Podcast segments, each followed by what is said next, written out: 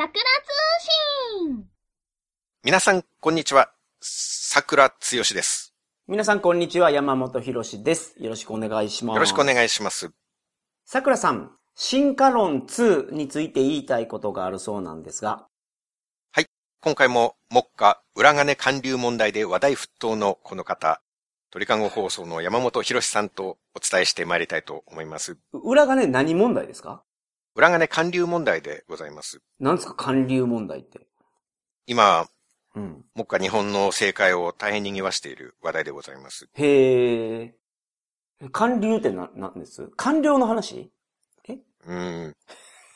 まあ、パーティー券を売ったりして。そこで作ったうん。お金を、ほうほうほうほ記載をちょろまかして、懐に入れてしまうような、う。なるほど、なるほど。ずっと政治家がやっていたことが明るみに出てきておりますけれどもね。はいはいはいはいはい。一部検察からのリークによると、裏金還流のスキームを最初に考え出したのがええ山本さんだという疑惑がええありますけれどもね。僕はあの、高校生の時に、高校3年生の時に生徒会の選挙管理委員長をやってたことはあります。うんうん。その時にやってたってことですか、僕が。その時にこの仕組み作ったってこと？還流のスキームを考え出したっていう。いやいやいや、生徒会長を決める選挙管理委員会ですよ。僕がやってたのは。生徒会長やから。うんうん。まあそういう歴史があっての こと。いやいやいや、はい。全然関係してない。はい。韓流っていうのは、あの、帰る流れって書くんですね。はい。なるほど、なるほど。そうそうですね。韓流って聞くと、もう、あの、韓流をまず僕思い出すから。うん。はい。大変失礼いたしました。はい。はい。うん。うん。はい。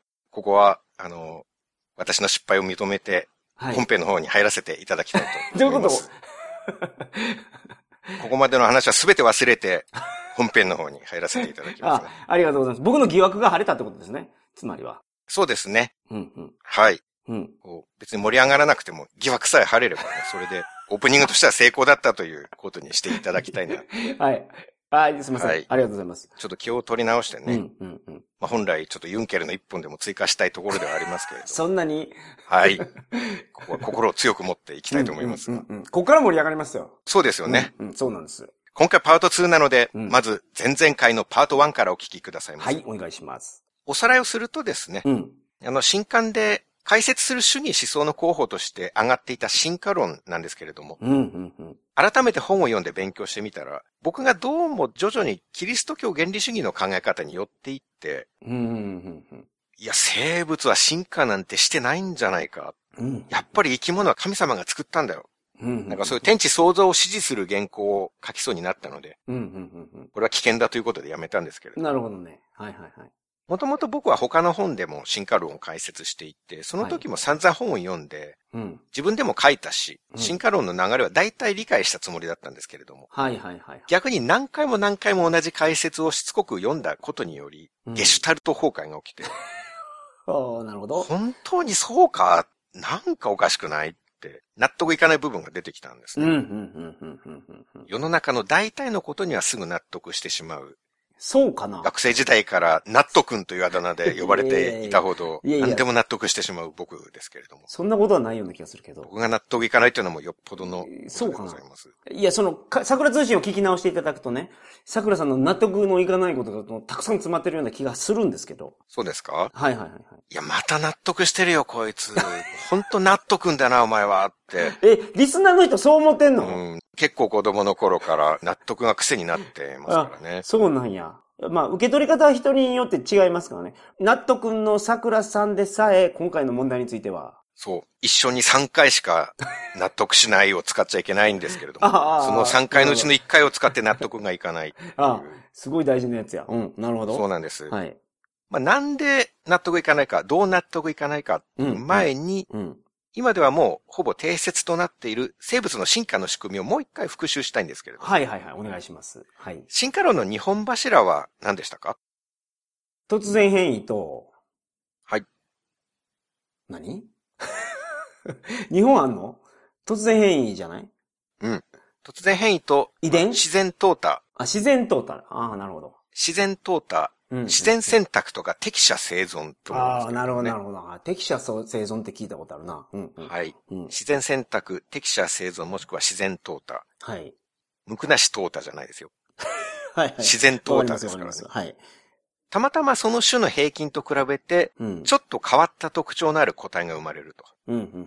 そしてその変わった特徴が、より自然環境と共存しやすく、うん生存に有利な場合に平均的な個体が淘汰されてしまって。変わってる方が生き残るっていう。はい、はい、はい、はい。それを何千万年何億年って繰り返して、うん。最も環境に適応する、生存しやすい適者になる方向に進化する。うん、うん、うん、うんうん。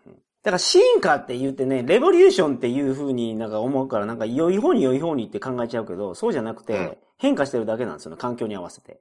まあ、良い悪いは本当に主観でしかないので、まあ、ただ、生き残ることが良いことで、環境にあって子孫繁栄していくことが良いことだと考えれば、まあ、良い方にそうですよね。変わっているっていうことは言えますけどね。うん。で、この進化っていうのはなんでダーウィンが最初にピンときたかっていうと、うん。ビーグル号っていう船でガラパゴス諸島を巡ったんですね。はい。でその時に同じ種のはずの生き物が島ごとに微妙に違う特徴を持っているっていうのを気づいたからなんですよね。うん。うんうんうんゾウガメっているんですけど、はい。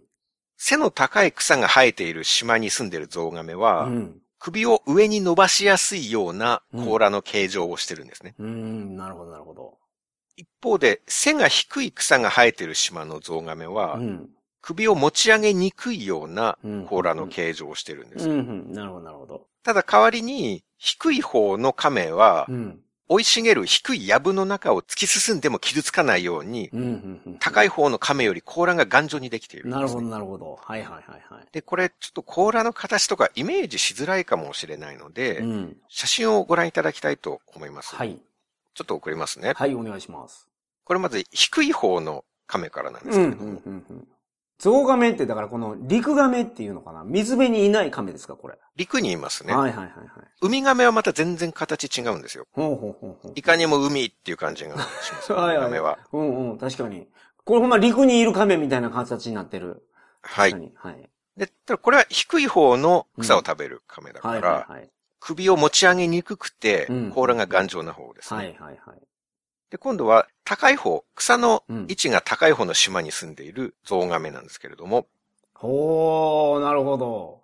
確かに。軽量化されてる甲羅が。めちゃめちゃ。はい。一目でわかる。甲羅の頑丈さもうん。なんか違うし、はいはいはい。あとは形ですよね。うん。首を持ち上げられるんですよ、こっちの甲羅は。。確かに。うんうんうん。ちなみにこっちの亀は蔵型っていう呼ばれていて、蔵型、はい。馬の蔵みたいな形うん、をしていうん、るから。低い方はドーム型って呼ばれてるんです、はいはいはいはい。なるほどなるほど。結構違いますね。全然明らかに違いますよね。うん、うん、うん。この写真の方は例によって桜通信公式サイトの方にも載せておきますので、はい。これネットで拾った画像とかじゃないんですよ。あー、ガラパゴスに行った時の写真。はい、僕がガラパゴス諸島に行って現地で撮ってきた写真でございます。なかなか専門家の本でも著者がガラパゴス諸島で自分で撮ってきた写真を使ってゾウガメの進化を解説する本ってないですからね。うんうんうんうん。それを無料ポッドキャストでやるというはいはいはい。ありがたみをぜひ理解していただいて、あ ありがとうございます。この贅沢さに免じてですね、はいはいはい。ガンガン盛り上がってほしいなと思うわけですよ。はいはいはいはい。聞いてる方もね、盛り上がって聞けよと。そうそう、盛り上がって聞いていただきたいです。はいはいはいはい。聞き手のね、やっぱ精神状態に相当依存しますからね。このポッドキャストっていうのは。うん今からもうみんなも盛り上がっていこうと。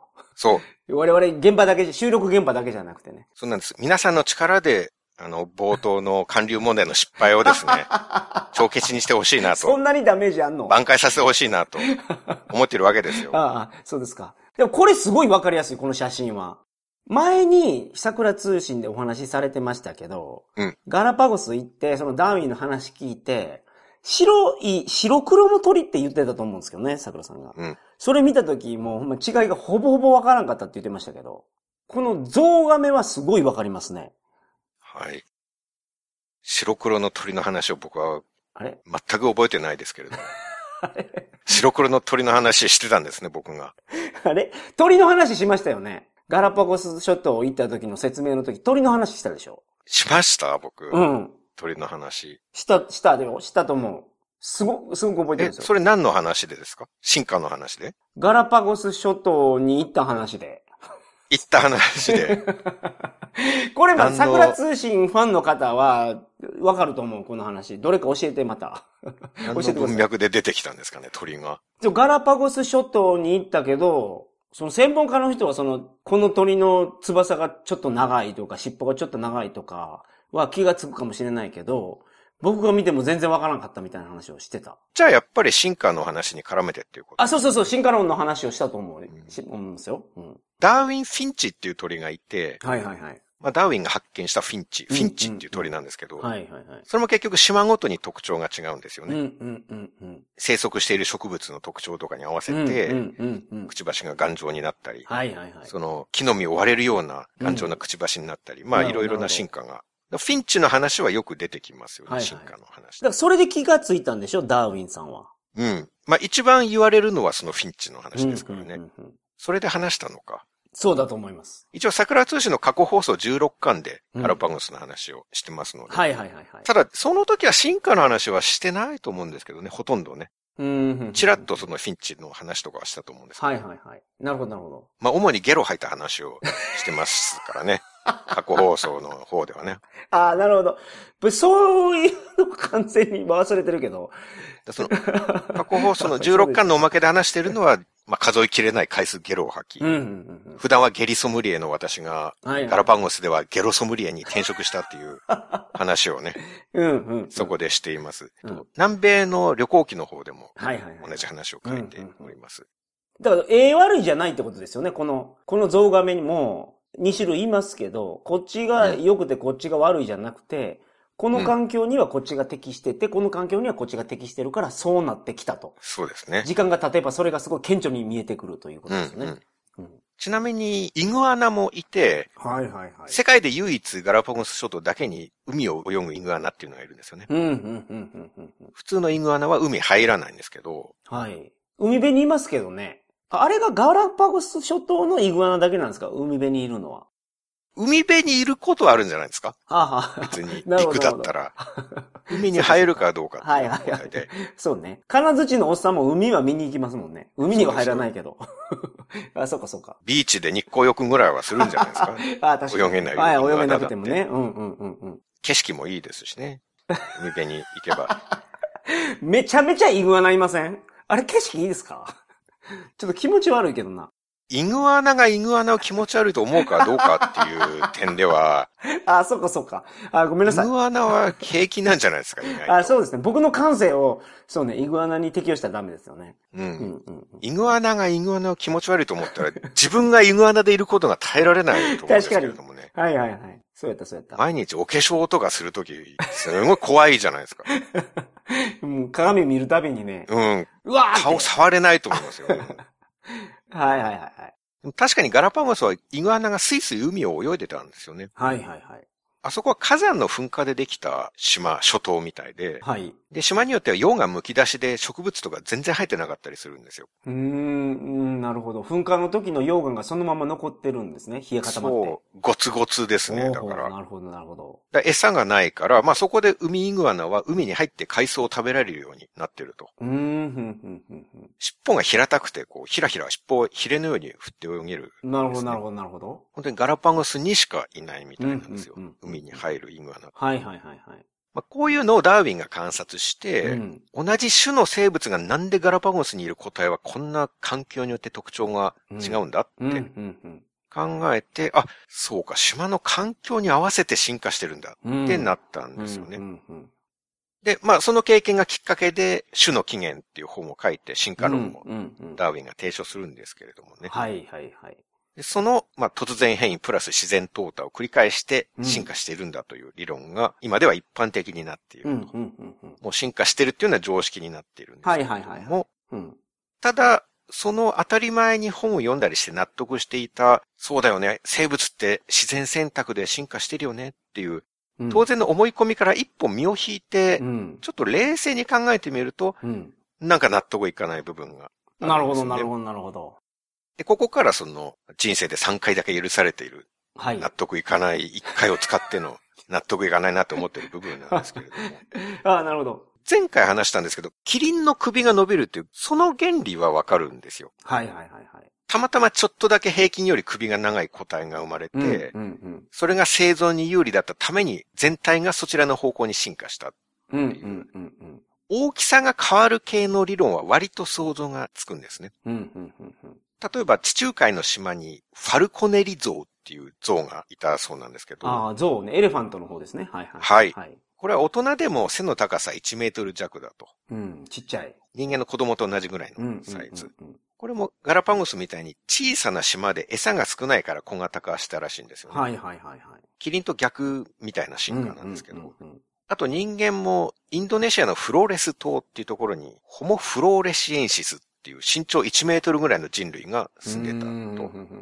直接今の人類とつながりないんですけど、うんうん。まあ、火を使ったり石器を使ったりしてた跡がある。うんうんうんまあ、人類の親戚みたいな感じ。なるほどなるほど。小型の人族っていうらしいんですけど、うんうんうんこれも小さな島で食べ物とか道具とか、その他諸々資源が限られてたから、小さい個体の方が生存に有利で、うんうんうんうん大きい個体は自然淘汰されて小さく進化したと。なるほどなるほど。これは1万2000年前、うんうんうんちょうど日本で縄文時代に切り替わる頃に火山の爆発で絶滅したって言わああ、れてるんなるですけど、ね。ほどね。はいはいはいはい。ジェットコースターとか誰も乗れなかったらしいですよ。その、抜けちゃうからあ、身長制限で？全員身長制限引っかかるから。あ今厳しいからね。僕らの子供の時はまあ、ちっちゃくても行ってええよって言ってたけど、今もう絶対入れてくれないから。命に関わることですから、ね。まあそうですよね。昭和の時代と違うからね、今は。でまあ全員がそうですからね。はいはいはいはい。一人許可しちゃうと、じゃあ俺も俺もってなっちゃって、全員乗せなきゃいけなくなるんですよ。はいはいはい。なるほどなるほど。たくさん大人がいる中で一人二人子供がいるんだったらね、うんうんうん。一人ぐらいまあいいかってなるかもしれないですけど。あバレやせんやろと。バレせんやろということで、うん、いけるかもしれないけど。フロレストの方は一人許したら全員許さなきゃいけないんですからね。うんうん。そうね。ゼロか1か うんですから。まあ、一人目許して誰かそれを、そいつが、あ、じゃあ、席乗ってきますってジェットコースターに座った時点で、あいつ乗ってるじゃないかって、じゃあ乗せろよって。はいはい、なるでしょ、そりゃ。だからもう絶叫マシン系はもう軒並み観光鳥が鳴いてたらしいですよ。いや、ないやろ。フロレス島の遊園地は。縄文時代にどんなやつあったんですか？それはもう古代文明ですから 何があるかはわかんないじゃないですか。ああ、なるほど。ムーやアトランティスなんてうんねう、んすごい進んだ文明があったらしいですからね。確かに確かに。まあそういうサイズがちょっと変わるっていう、うん。まあもしくは亀の甲羅とか、イグアナの尻尾の形がちょっと変わるっていうのもわかるんですよ。はいはいはいはい。たまたま大きい方が強いとか、うん。首が長い方が生存に有利だ。うん、うん。それで生き残ってそっちに進化するっていうのは、まあわかるんですね。大きくなる、長くなる。はいはい。ただ、なんか、そういうちょっとずつの変化の仕方で、うん。もともと単細胞生物、うん。ミジンコよりもっと単純だったアメーバみたいな、うん。うん。その点みたいな生き物がですよ。うん。たまたまちょっと他とちょっと違う特徴があったっていう、うんそのちょっとした変化の繰り返しで、ボブサップとかに最終的になりますかね？あ、すみません。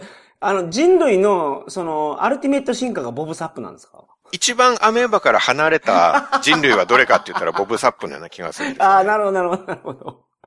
ああ、そうか、そうか。なかなか個人名は出しづらいですけれども、ボブサップよりアメーバに近い人っていうのもまあいるとは思うんですよね。うん、うん。うんすごい小柄な方とか、ね。はいはいはい。ちょっとね、青白くてヒョロヒョロのね、人とか。うん。あ、それを言ったらば僕ですね、それは。ああ、なるほど、なるほど。じゃあ、じゃあ、桜さんの方がアメーバに近いとアメーバには近いかもしれないですけど。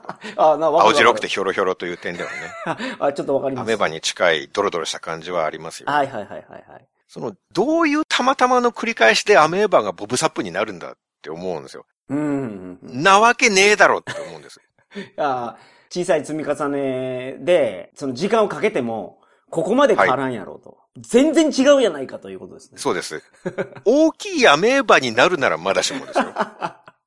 はいはいはい。小さいままだと敵に食べられちゃう。うん。だから戦いに強い風になるっていうのはわかるんですよ。はいはいで、。それでちょっと他より大きい個体が生き残ったんだって言うんだったら、うんボブサップの大きさのアメーバになってるならわかるんですよ。はいはいはいはい。なるほどなるほど。アメーバのまま大きさが進化して、うんうんうん。キングスライム的なやつになんか進化してるっていうんだったらわかるんはいですよ。はいはいはいはい。なるほどなるほど。全然違うじゃないですか。キングスライムとボブサップもまた体の構造的にあまりにも違いませんか？まあね、うん違うもんやからね。違うものでしょ？だはいはいはい。そうなんですよ。手と足があって、うん。各手足にそれぞれ5本ずつ指があって、はいはいはいはい。親指は他の4本の指と逆方向を向いてるから物を掴める構造になっているうんと。うんうんうん。そう指ね。には爪が生えていて、痒い部分をうまく描いたり、はいはいはい。体に刺さったトゲを抜くのにちょうどいい構造になっていると。うんうんうん。心臓とか肝臓とか腎臓とか脳とか目とか耳があって、うん。心臓のポンプ作用で血液が全身を循環して酸素や栄養や免疫を各細胞に届けたりするんですよ。うんうんうんうん。ここまでものすごい機能を備えた生物になるまで、うん。たまたまちょっと変わった特徴を持って生まれたアメーバの個性だけでたどり着けるわけないと思うんですよ。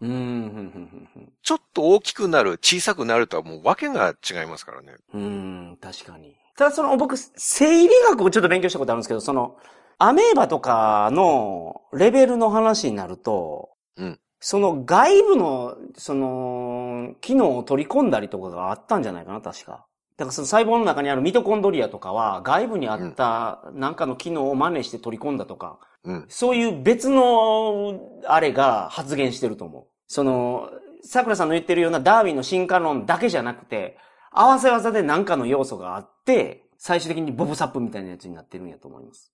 うん。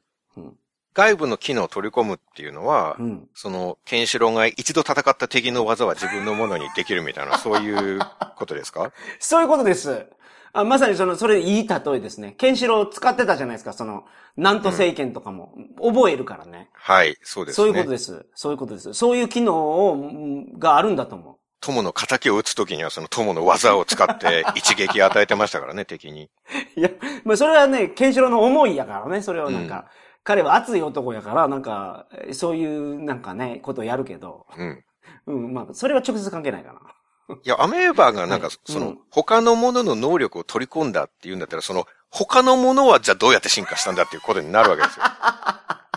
他のものだって最初は単細胞だったわけですよ。そうか、そうか、そうか、そうか。もう、桜さんゼロから構築する話してるから、俺が別のやつ持ってきたらいかんわね、別からね。そうですよ。確かに。みんなゼロスタートや。はい。全員アメーバだったんですか、最初。ああ、そうや、そうや、そうや。忘れてたわ、それ。ゼロスタートでアメーバはいはいなんですよ。はいはい。他の機能を取り込むって言ったって、じゃあ、そうねじゃあその他の機能を持ったやつの話をしたいですよ、今度は。あ単細胞からそこかうんらそこまでどうやっていったんだでもなんか、なんかほら、今宇宙に生命体がいるかどうかみたいなやつを調べてるじゃないですか。火星におるかもしれんみたいな。うん。あれって、そのなんか、そのアメーバみたいなかけらが見つかったら、そっから人間みたいに進化していく可能性があるからでしょ？だあってそうそうそうそういうことまで考えてる。そうそう、火星で生命体探すって言った時に、あの、タコみたいな宇宙人探してないじゃないですか、人類は。ほんまに原始的な生物を探してるんですよ。いや、うん。え探してんのあれ？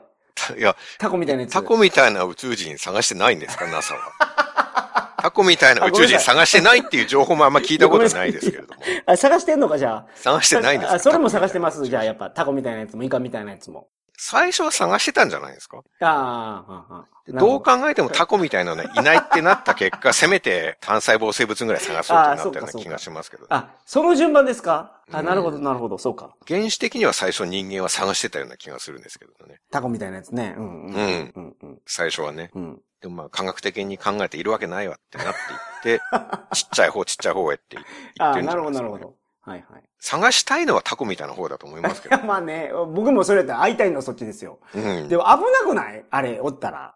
ど、どう思います？と桜さんがもしコンタクト取れたら、桜さんがなんか知らんけども地球の代表みたいなことになってるんですよ。いや、まあ僕は、僕はいとこが、あの、はい。釣りのルアーを作る会社やってるんで、とりあえずいとこを連れて行きます。僕、魚持てないんですよ。え、魚の話してるんですか？いとこはもう、そういうお仕事だから、昔から釣り大好きだし、ああ、なるほど、なるほど。海の生き物得意だと思うんですよ。ああ、なるほど。あ、そうか、そうか、そうか。その、まず握手とかの時でもちょっと桜さんビビっちゃうってことですね。いやいや、本当に、うわ、ちょっと触れないって思っちゃいますかうわ、ネチョネチョしてる、うわってなったら、うん。失礼ですよ、さすがに、それは。外交的に良くないと思うんですよ、それは。ごめんなさい。タコの宇宙人の質感って、僕らが思ってるタコみたいな質感なんですもっと乾いてないんですか？それは火星人に聞いていただかないと、わかんないですけど、僕が知るわけないじゃないですか。ぬめぬめやん、それ。火星人の質感を僕が知るわけないじゃないああ、そうかそうか。でも、桜さんはその、その質感とかに得意な、その何？親戚を連れて行こうとしてるわけですね。あ、いとこ。いとこねあの、浜松で愛花っていううんうん。釣り具の会社をやっているんで、ああ、なるほど、なるほど。幸い町にあります。はいはいはい。まあ、彼ならタコと仲良くできると思いますよ。うんうん、なるほどね。釣りの話で盛り上がるんじゃないですか？釣りの話？タコ釣りすんの？あ、そうか、釣られる方かい。や、タコどっちかっていうと手づかみとか、そっちじゃない？釣りよりも良い子浜口みたいな、あっちの方が近いと思う、そのタコのハンティングには。あ、タコを取るときいや、タコが魚を取るタコが取る時？そうそうそうそう。タコ型の、その宇宙人も魚を取るわけじゃないですか。魚取りますかね？だって火星に水はないっていうことに今なってますからね。あ、確かに。なんで進化の話から、ごめんなさい。タコ型の火星人の話を今、我々はしてるんですか？いや、ごめんなさい。その僕のせいですけど、これは。戻しましょう。はい。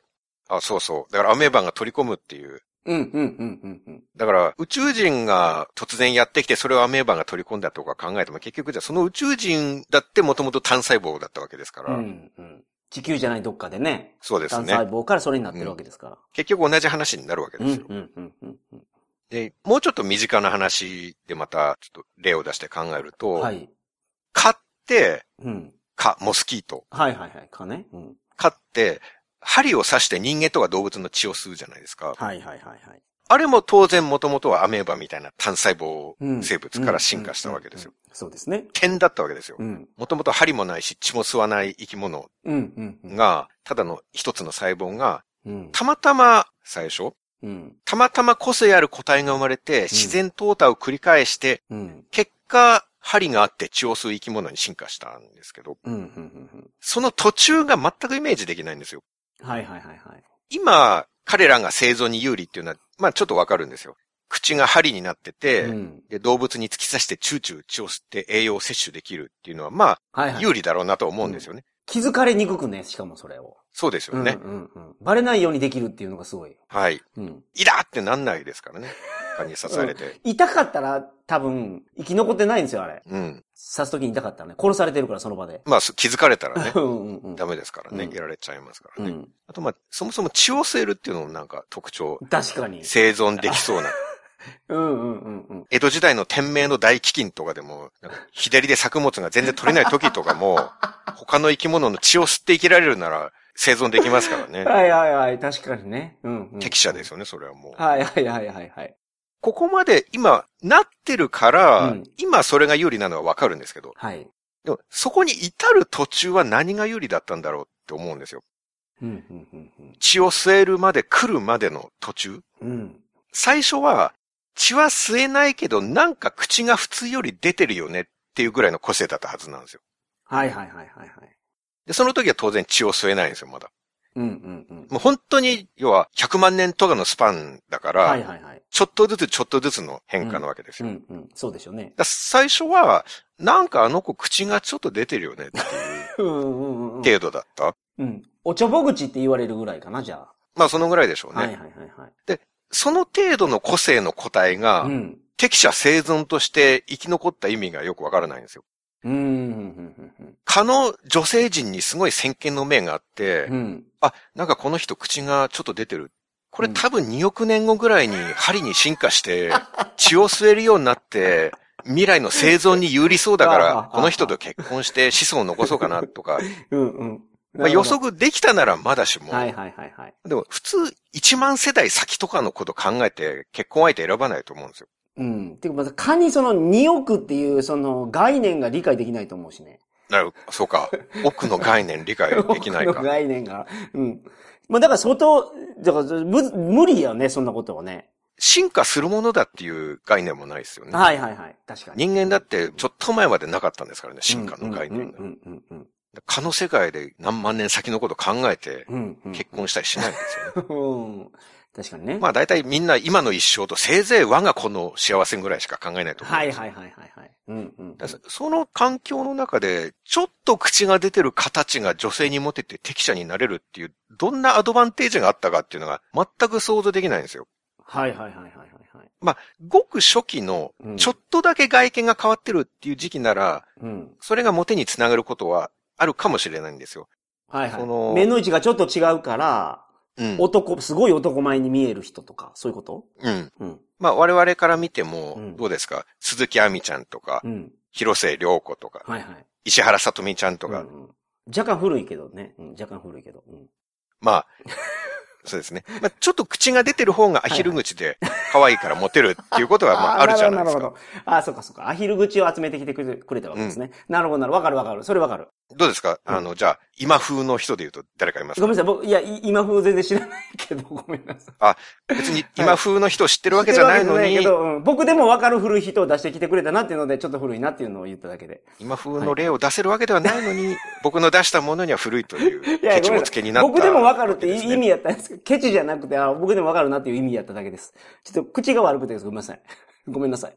うん。口の話だけに。そんな、そんなことは狙ってないけどね。石原さとみちゃんは口が出ていて、うん。山本さんは口が悪いという。えーそういうことや。そういうことですねそういうことでした。はい。はい。だからまあ、初期の段階ではうん単純に外見がいいって思われたっていうのはあるかもしれないですよね。魅力的、刺激的、エキゾチックとか、いろいろあったんじゃないですか？その、うん。ええやん、あれ、みたいな。モスキートなりにもなんかあったかもしれないそういうことですよ。うん。でも、今度その先を考えると、うん。これ世代を重ねると口どんどん伸びていくわけですよ。はいはいはい。蚊の大きさってうん。体長5ミリくらいで針の長さが2ミリらしいんですよね。お、結構長いっすね。はい。つまり、口が身長の5分の2の長さなんですよ。うんうんうんうんうん。だから身長150センチの女の子がうん60センチ前方に伸びるアヒル口を持っていることになるんですよ。うん、なるほど。どうですか？石原さとみちゃんの唇が はい。60センチまで前方に伸びてたら、うん。で、この時は伸びてるだけなんですよ。まだ血を吸って生き残れるっていうなんか特別なアドバンテージはまだないんですよ。はいはいはいはい。なるほどなるほど。60センチぐらいになったらその血を吸うっていうのもつくから、もうちょっと前、50センチぐらいの時、うんうん。はい。まだ血を吸えるっていう最終形態まで行ってない、ああ、なるほど。口だけが伸びてるっていう。そうか。まず僕らの前提としてあるのが、その石原さとみさんと血が吸える石原さとみさんであった場合にですよね。ちょっと血を吸える石原さとみさんはなんかちょっと怖いなと思っちゃうけど、こっちの方が優秀な個体っていうことですよね。桜さんの中では。だって血を吸うと、うん血を吸うことができると、食料がなくなっても生き残ることができるから。そういうことですよね。うんうんうんでまずこの前提をしっかり持っとかないといけないですよね。僕ちょっとうん血を吸える石原さとみさんが怖すぎて、ちょっとそっち選ばないとこうと思っちゃったんですけど、そっちの方がいい答えなんですもんね、でも。まあ、飢饉とか来た時に、まあその環境によってはうんそっちが有利になるってあそういうことですよね。。はいはいはい。ううんん。蚊の価値観はまた違いますからね。はいはいはい。うんうん。まあ、血を吸えるんだったら生き残れるからまだいいとして、はいはいはいはい。まあ、子孫を残せる方がいいですからね。うんうんうんうんうん。でも、その、他に特別な機能が備わっているわけじゃないけど、うん。唇が50センチ前に伸びてる石原さとみちゃんって、うん魅力感じますか、いやーまあ、それちょっと正直感じませんね。ですよね。うん。でもその人たちの方が普通よりモテて、適者として子孫を残せるっていうのが想像できないんですよ。うん、なるほどね。普通に考えれば口が出れば出るほどモテなくなると思うんですよね。うん。その石原さとみさんが自動車を運転してる、いやまあ、僕がドライブして、じゃあドライブデート行こうって言って助手席に乗ってもらった時に、唇多分フロントガラスついてるんですよね、その、座ってる時うん。それ見た時に、ちょっともう、幻滅しますよね。さすがにそれは。うん。うんちょっとねフ、ロントガラスに常時唇がついてる女の子ですもんね。助手席見たらね、デートコース飛びそうな気がする、俺。それ見た時に。うんうん、そうですね。気をつけないとドアの開閉とか危ないですよね。挟みそう。うん。うん窓を閉めるときとか、危ない危ない危ないパワーウィンドウを注意しないと大変なことになりますよ。いや、ほんまにそうですよ。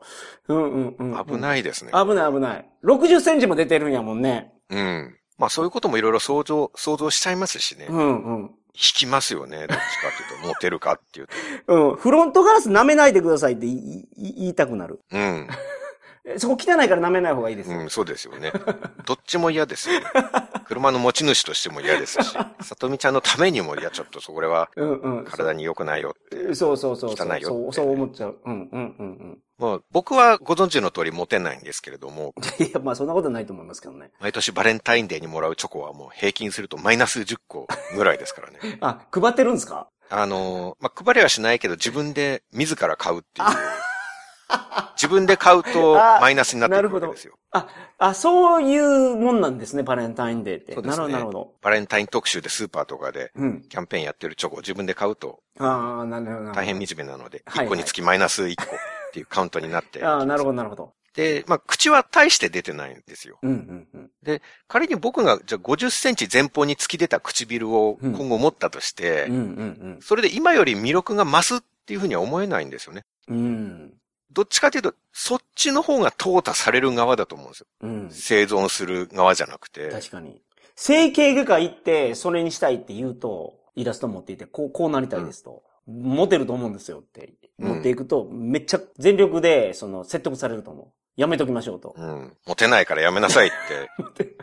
モテないからっていうか、その、もうなんか、異業だからやめなさいって言われモテるモテない以前の話ですけどね。倫理的に無理っていうことになるでしょうね。はいはいはい。まあそれはお医者さんとしてもそっちが適者じゃないっていうことはよくわかってるっていうことじゃないですか。はいそりゃそうです。口が長い方が適者っていう感覚がないんですよ、一般的には。うん、うん、うん。うん僕はただでさえモテないのに、これで口が50センチ前方に出たら、うわ、気持ち悪い、近づかないで変態っていう、はいはい、はい。もう女子という女子が雲の子を散らすように逃げていくと思うんですよ、ね。うん、うん。多分、満員電車に乗ったら即逮捕だと思うんですよ。何人かの顔の横通ってますもんね。うん。このおじさんにキスされましたって、ああ、なるほど。その気がなくてももう何人にも注意しちゃいますからね、満員電車確か。に。常時強制わいせつになるわけですよ。うん、うん、うん、うん。確かに。まあ新幹線とか飛行機に普通に座ってるだけでも前の人にチューしちゃうし。はいはいはいはい。会社で、桜課長、ちょっといいですか？って女子社員に呼び止められて、はい。んどうした？って振り向いたらチューしちゃうわけですからね。うん、確かにね。課長にセクハラされましたいきなりキスされたんですって、うん。即時会社から淘汰ですよ。うん、確かに。もう社会からも淘汰ですよ。うん、うん、うん。いや違うんだ、これは進化の途中なんだよって言ってもね、うん。いや、それでどうなるんですかって聞かれたときに、さらに血が吸えるようになりますって言うわけでしょそれ。うーん。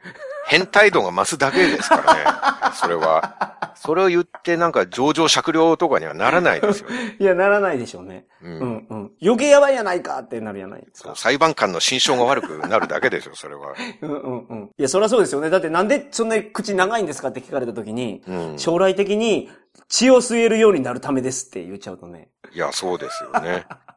はい埋設のためじゃないんですっていくら言ってもね。はいはいはい。じゃあ何なんですかって聞かれると、血を吸うためなんですってはい言っちゃうってことでしょ。もう余計やばいやないか。まあ、結構もう進化が行き切って、うん。若干吸えるようにもうなってるとしても、はいはいはい。いや、ほら見てください。まだ完全じゃないんですけど、うん。こうやって他人の血を吸えるんですよって言って、なんか、近くの女性の首元に吸い付いて、ガリガリガリって血を吸い始めたら、はいはいはいはい。こいつを撃ち殺せって、発砲を許可するなるなるなる。うんうんうん。徹底的に淘汰されますよ。うん。それね、もう怪人の域ですね。うん。あの、仮面ライダーとかに出てくるやつや。そうですよね。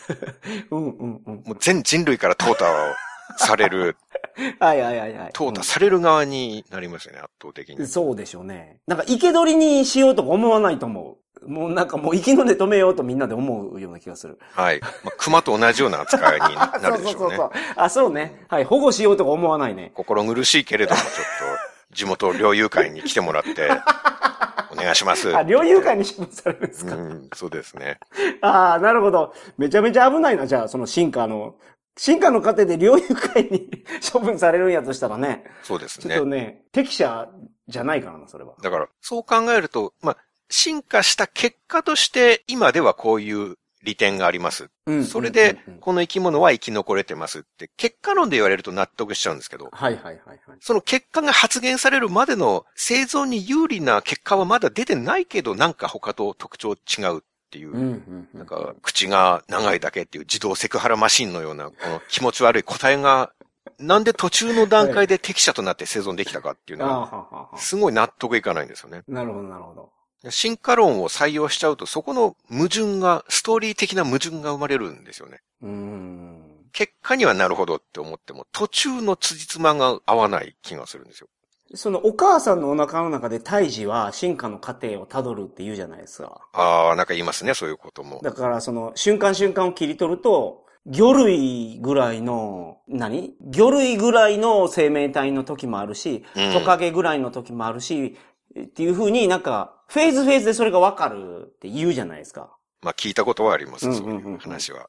そのフェーズフェーズで切り取っていくと、分かったりするんじゃないかな。もしかしたらその、口が60センチ長いやつ、いたかもしれないけど、うん。一回蚊の過程を辿ってるとしたらわかるかもしれないですけど、赤ちゃんが。ああ、それ別の、別の道のような気がしますね。そうですねの蚊の道と人間の道は。受精卵から赤ちゃんになるまでに蚊を辿りますかね、一回。ああ蚊を経由てしてない気がする。確かに確かに確かに。はいはいはいはい。そうかそうか。系統が違いますね。そこは。うんうんうん。なるほど。途中の、だから形が分かったとしても、うんうんうん。辻褄が合わないっていうことなんですよ。ああ、なるほどなるほど。まあそこ本当に解決できてない。確かに。その答えがなんでモテて適者になれたのかっていうはいはいはい。ところなんですよね。うんうんうん。そこに大きな矛盾があるなっうんて。いう。うんうんうん。だからこれはやっぱり生物は進化とかしてなくて。神様がいきなり完成形を作ったんじゃないかって。思う方がしっくりくる気がしてきたんですよね。なるほどなるほど。後ろから見るとなんか納得しちゃうんですけど、うんうんうん。最初から見るとありえないと思っちゃうんですよ。うんうんうん。ミジンコを1000匹くらい近所の沼に放して、うんで、30億年ぐらい観察してたら、それがいつの間にか深田京子ちゃんとか、乃木坂46とかになるっていうことですよ。いや、まあ、そうね。でも、閉じた環境でそれやったら本当になるってことでしょ？ミジンコ1000匹がですよ。はいはいはいはい。乃木坂46うんうんうんとうん欅坂46と日向坂46になるっていうことなんですよ。確かに。いや、あらへんあらへんって思います。ああ、なるほど。この21世紀の最先端の科学技術を結集しても、うんミジンコを深田京子ちゃんにトランスフォームさせることは絶対不可能なわけですよ。そうですね。それがただ放置して時間が経てば勝手に深田京子ちゃんになるって、い や、あらへんあらへん、ならへんならへんって。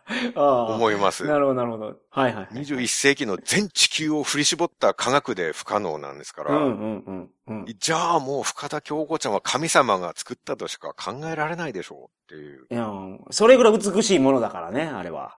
ミジンコからなったとは思えないでしょう、うん。うんそれこそ僕がアメーバからなったって言ったら、うんまあわかるなかもしれないですけど。いや、それもわからないですよ。京子ちゃんはちょっと。なるほどね。あと、まあ、これも進化論に反対する側の人がよく出す例なんですけど、はい。鳥の翼とか突然変異でできるわけないじゃん。あらへんあらへんっていうのがあるんですよね。これも確かにそうなんですよ。はい。鳥の翼も結果だけ見れば、うん。まあ、飛べるからすごい便利じゃないですか。うん、うん、うんうん。歩くのと飛ぶのとどっちが生存に有利かっていうのはもう、うん。太飛車の強さを比べれば、一目瞭然だと思うんですよ。そんなに違うの？太飛車。うん、なるほど。僕ら風なんや、ほいたら。鳥は飛車か。そう。うん、うん。飛車はもう縦横に自由自在で王より強いですよ、下手したら。はいはいはい。確かにね。うん一番生存しやすいでしょ？うん、そうね。将棋盤の上で一番の適者だと思うんですよ。はいはいはい。歩なんて捨て駒になるレベルですから。そう。ね。はい。ステフっていう言葉がありますから。うん。うん。どれだけ弱いかっていう。ああ、確かに。全然生存に適さないですよ。うんうんうんうん。差し出されるんですから。本当や。うん。それは飛べればいくらでも餌は取れるし、はい。敵からもあっという間に逃げられるし、うんうん女の子にもモテるでしょうしね。モテるでしょうね、飛べたらね、そりゃ。子孫繁栄して種の全体にその特徴が広がっていくっていうのはわかるんですよ。うんうんうんうん。ペンタゴンも翼が生えてて空を飛べるからかなり筋肉マンを苦しめておりましたからね。あ、ペンタゴンであの、空中殺法で。あ顔に星がついてるやつね。5芒星かはい6芒星かなんか。うんうん飛べるからならではでね。うん。小学生に人気でしたよね。書きや、書きやすいから。ブラックホールとあれはすごい書きやすいからみんなめっちゃ書いてた。あ、そうですね。丸の中に星書けばいいだけ そうそうそうそうそうそまあそういうのもあって、ペンタゴンはうん超人オリンピックだけでは淘汰されずに、う。はいはいはい。さらに夢の超人タッグ編から、うんうんうん。今も連載中のパーフェクトオリジン編まで生存してますからね。なるほどなるほど。飛べることのアドバンテージはそれだけすごいっていうことなんですよ。ああ、飛べるから残ってるんや。ペンタゴンは。飛べるからこそだなるほど。なるほど。まあだから翼があるのが有利っていうのは、もうそれは重々わかるんですよ。いやうんなるほど。うん翼がある人が適者として生存するっていうね。はいはいはい。やっぱりここでも考えるのは、もうその途中なんですよね、問題は。うんうんうんうん。当然、最初はその種の個体は誰も翼持ってないわけですよ。はい。で、まあ、ペンタゴンとかも想像していただいてですね。ペンタゴン、超人ペンタゴンですよね。超人ペンタゴンですね。はいはいうん最初は翼がないペンタゴンだったと。うん、うん、うん、うん。まあ、ペンタゴンが知らない人は、なんか天使とかね。あ、そうそう。背中に白い羽が生えてる天使を想像していたはい。大天使ミカエルとかそういうのを想像してもらってもいいと思いますけど。うんうんでも二枚羽ですからね、羽は。二枚羽。そうですね、うんうん左右にね。はい。それも初期の突然変異では、うん。たまたま他の個体よりちょっとだけ背中が盛り上がった個体が生まれるんですよね。ああ、なんか肩甲骨なんかお前ごついなみたいなやつが生まれてるまあその辺がですよね。はいはいはいはい。で、その他の個体よりちょっとだけ背中が盛り上がったっていう、うんうん、うん。その特徴がうん生存に有利で、それが生き残るっていう意味がわからないんですよ。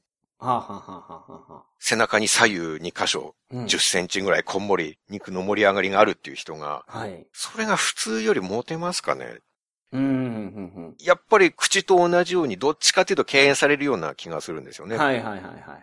鳥の翼、これも広げるとうん鳥の身長と同じぐらいって言いますから、人間で言ったら2メートルぐらいうん、うん、うん。の長さのものがあることになるんですけど、はいはいはい。飛べるとこまで行っちゃったら飛べるのは有利ですけど、うん。まだ飛べない段階、翼になりきる前の段階で、なるほどなるほど。両方の背中から何に使うか全然わからない1メートルぐらいの出っ張りがぶら下がってると。えなんか頑張れば動かすこともできますみたいな。うん、うん、うん、うん、うん。なるほ持てないでしょ。すんごい気持ち悪がられると思うんですよ。ど。うん。確かにね。生存に有利な要素ないと思うんですよね。うん。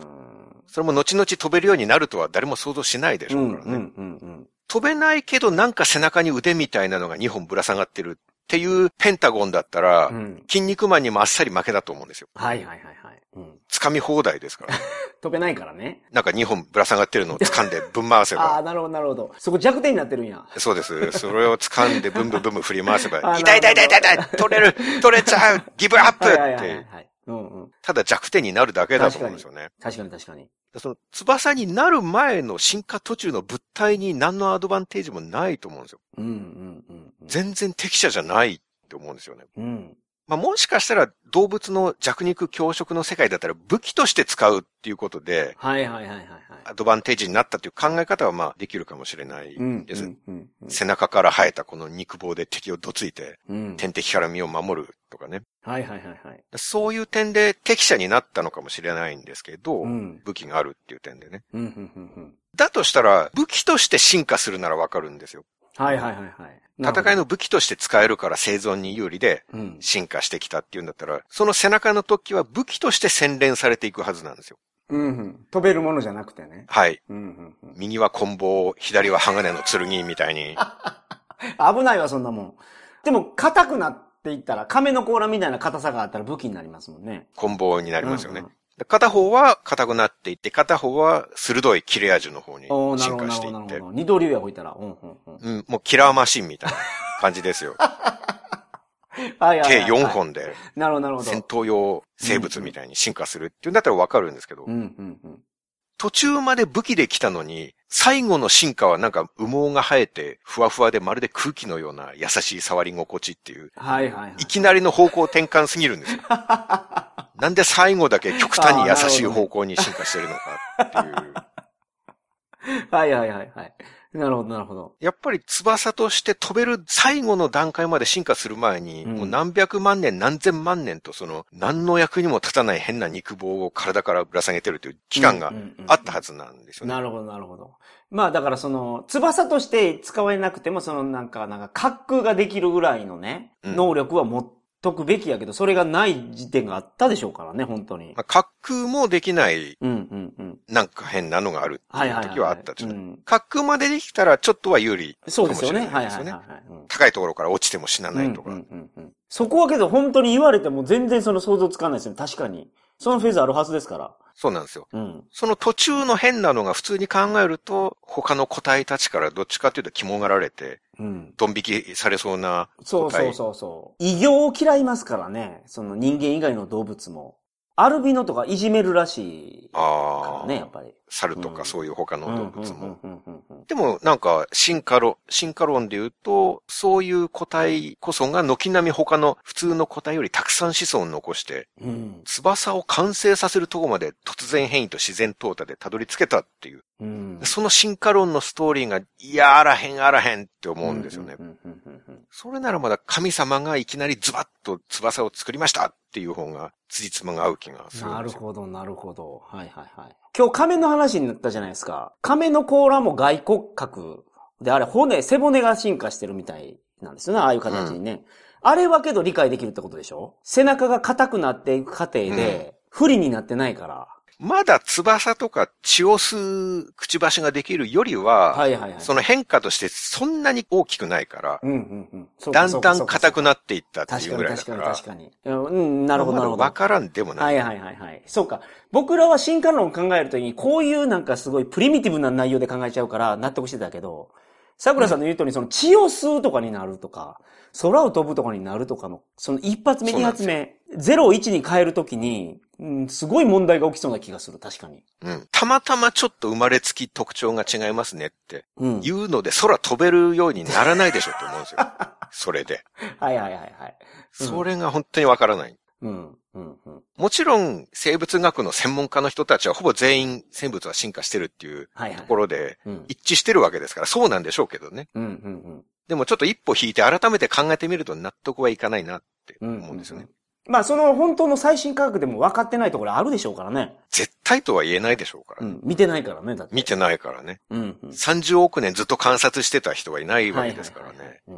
まあ、これいろんなことに言えるなと思って、うん。はい。本に書いてあるからそうなんだろうっていうところから、うん。一歩引いてみると、いや、そんなわけなくないって思うこと結構あると思うんですよね。ほうほうほうほうほうほ宇宙の話とか典型的で、う。はい。宇宙ができる瞬間って宇宙が全部点だったっていうんですよね。うん。ビッグバンの直前、はいはいはい。138億年前。うん。今宇宙にあるもの全部が一個の原子より小さい、ミジンコ一匹より小さい点に全部詰まってたっていうんですよ。うんうんうんうん。で、しかもその点も無から突然現れた。はいはいはいはい。じゃあその点が現れる前はっていうと、その点が出てくる前は時間も空間もない無だったっていうんうんですよ。うんうんうん。宇宙ができる前は空間もないし、時間もなかったってうんいうんですよ。うんうん。いや、あらへん、あらへん。そんなわけないって。うん。時間と空間ぐらいずっとあるでしょうん。なるほどなるほど。う。宇宙の物質が全部詰まった点が突然無から現れたって。うん。もう最上級あらへんですよ。うん。確かにね。そして点が出てくる前は時間も空間も存在しなかったって、もうあらへんにも程がある。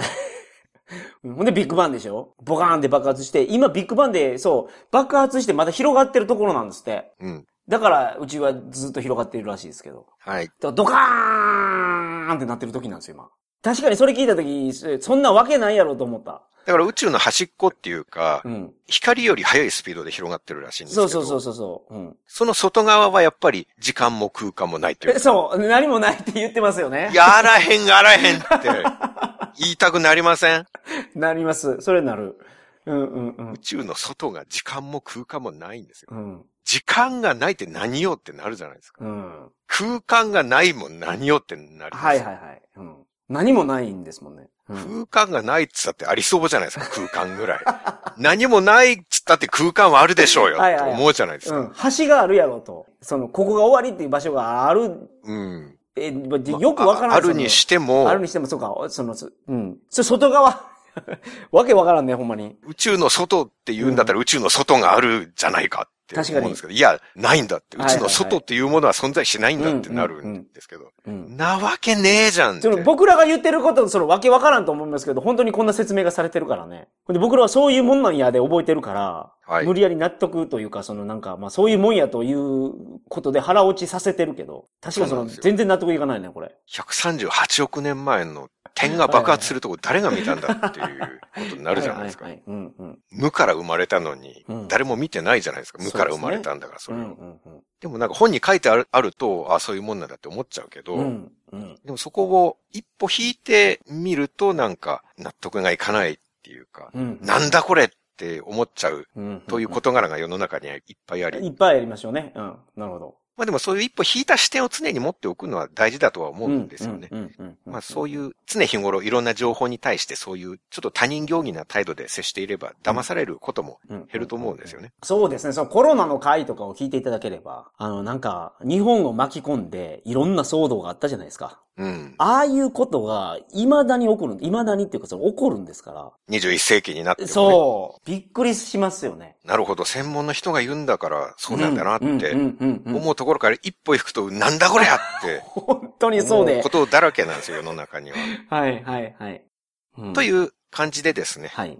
本来は新刊に入れる予定だった進化論についてのうん僕の葛藤についてお話をしましたけれども、はい、はい、はい。なるほど。このようなふざけた感じの切り口を面白いと感じていただけたら、ぜひ新刊の君たちはどの主義で生きるかもお読みいただけたら嬉しいなと思います。はい。大体全編こういう感じのふざけながらお勉強しましょうっていううん軽いテイストの原稿になっておりますので、うんこの収録しているのはまだギリギリ発売前ですけれども、うん、うん、なるほど。これがアップされる頃に、果たして本は売れてくれているのだろうかと、想像すると おしっこちびりそうなぐらい恐ろしいんですよね。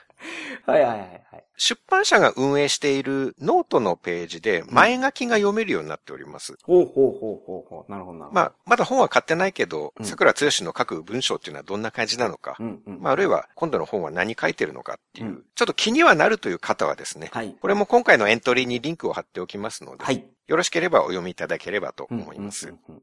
では、今回は以上です。そうですか。はい。それでは皆さんまた再来週。